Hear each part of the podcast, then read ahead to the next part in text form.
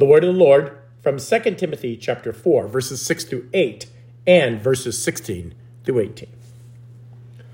For I am already being poured out as a drink offering, and the time of my departure has come. I have fought the good fight. I have finished the race. I have kept the faith. Henceforth, there is laid up for me the crown of righteousness, which the Lord, the righteous judge, will award to me on that day, not only to me, but also to all who have loved his appearing. At my first defense, no one came to stand by me, but all deserted me. May it not be charged against them. But the Lord stood by me and strengthened me, so that through me the message might be fully proclaimed, and all the Gentiles might hear it.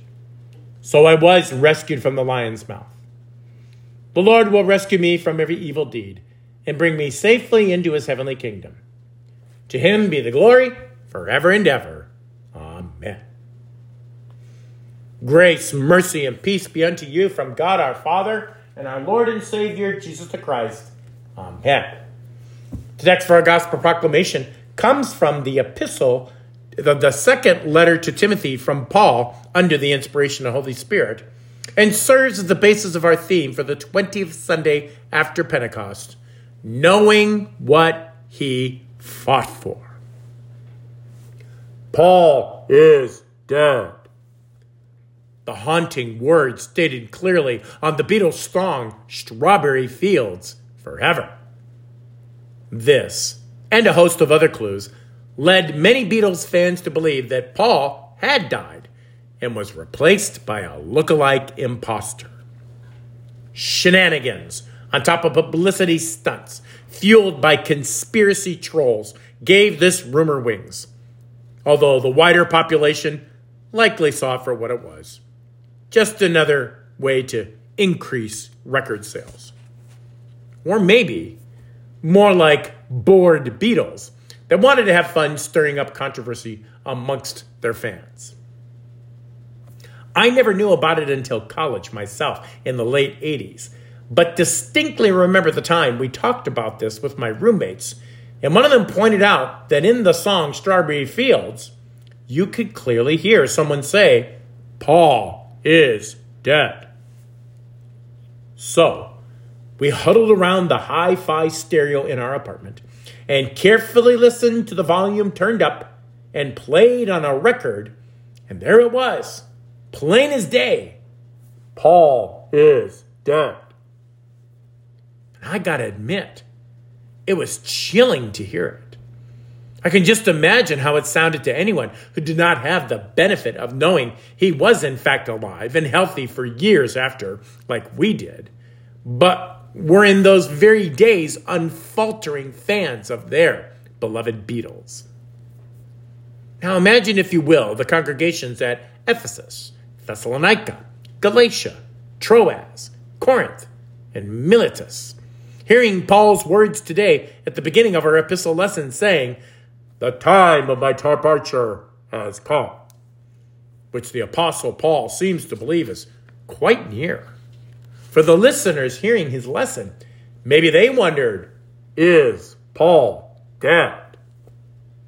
After all, if that is what he is writing about, and so much time is needed to get correspondence from city to city, it's reasonable to believe that they were almost certain that Paul is dead as they listened to his hauntingly brief final words.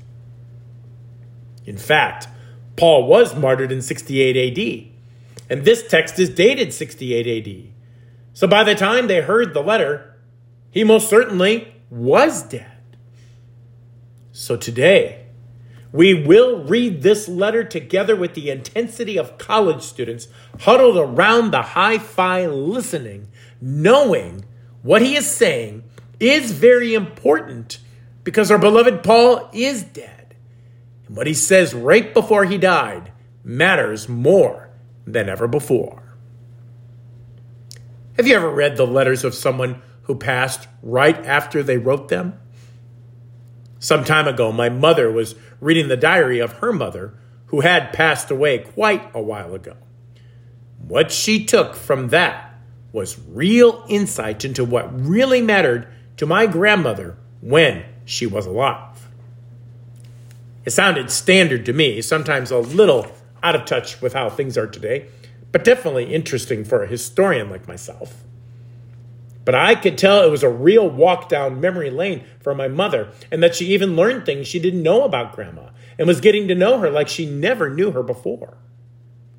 These diaries, letters, and journals that we discover after someone's death often become like last will and testaments as to how we will see them for years to come.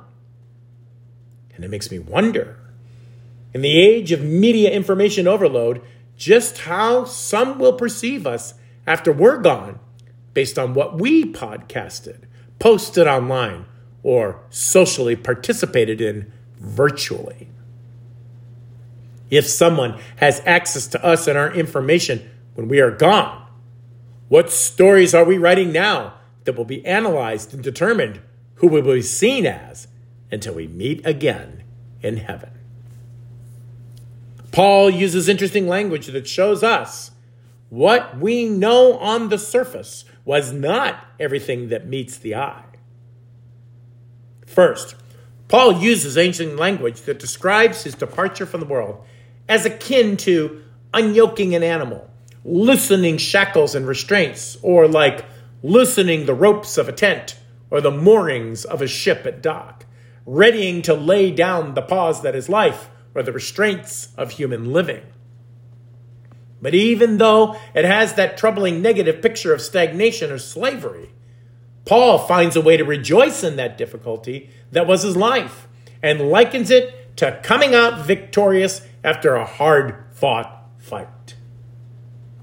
Have you ever talked to a real fitness freak that loves to talk about their gains? You know, the ones that say, you gotta give 110 percent. Got to invest some sweat equity. They played really hard and left it all on the field. So these are some pretty familiar examples to us. And likewise, Paul uses familiar terms to the people of his day in the context of the original Olympics. Paul describes his life as having satisfaction in the world, knowing he did his best. And Paul knew the one thing necessary in life is staying power. And that's what many people lack. Like the runner from the Battle of Marathon who ran day and night to proclaim victory over the Greeks of the, of the Greeks over the Persians, declaring, Rejoice, gasping, we have conquered. And then he fell dead. When Paul said he kept the faith, it was in the spirit of the Olympic ideal of the ritual oath made by the best athletes in the world, where they swore that they had trained for at least 10 months and they would not resort to cheating. Oh, how we love our athletes when we know they compete on the field of fair play.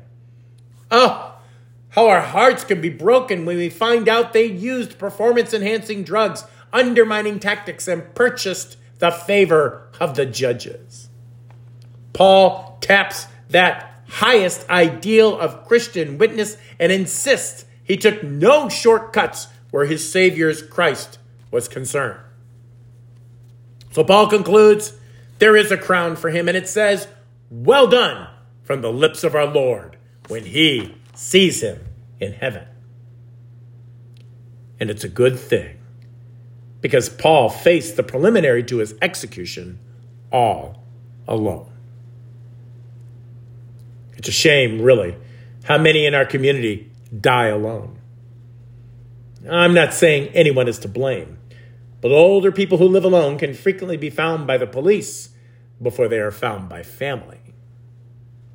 It was such a heartbreaking reality for me as a pastor when I first started out 22 years ago. It was a small congregation, so I made every effort to be bedside when a member died. And 100% of the time, I was if the family's nurse notified me that it was going to happen soon. But then I discovered that nursing homes with no next of kin don't tell anyone, even if I left a calling card by their bed to do so. I wouldn't get to see them at the end. I wouldn't get to do a funeral for them. And I didn't even know where they were laid to rest. They truly, like Paul, were alone. But in reading Paul's letter to Timothy, I realized that being alone is not what it appears to be. Paul in our lesson today is so reminiscent of Psalm 22. Why hast thou forsaken me? There is none to help. Save me from the lion's mouth. The kingdom is the Lord's. Undoubtedly, the words of King David's psalm were on the mind of this former Pharisee. But as lonely as it may seem, even though all had forsaken him, Paul ultimately knew the Lord was with him. God said he would be with Paul until the end of the world. And if doing right means to be alone, as Joan of Arc said, it is better to be alone with God. Paul never forgot to proclaim Christ. He even used the Roman court to share the salvation won by Jesus on the cross, who proved to be true because Jesus rose from the dead to raise sinners like you, me, and Paul too. In fact, Paul was so busy proclaiming Christ, he forgot about the danger. Did you ever know someone like that? Maybe it was an EMT, a fireman, a policeman, or a nurse.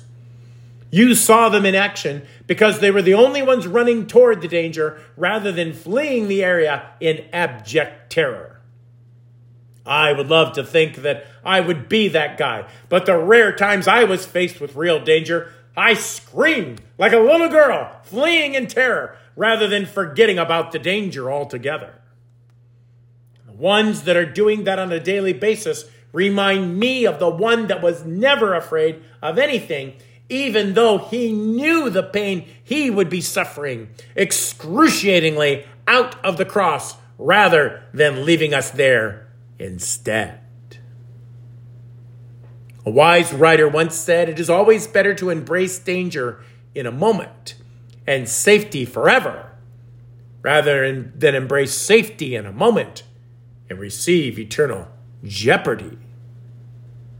Jesus, the wisest man ever, embraced a lifetime of danger, all of humanity's pain for all time, and all of our sin jeopardizing his earthly dwelling. So our life of sin would be redeemed in Jesus' hours on the cross, so we could live eternally with him.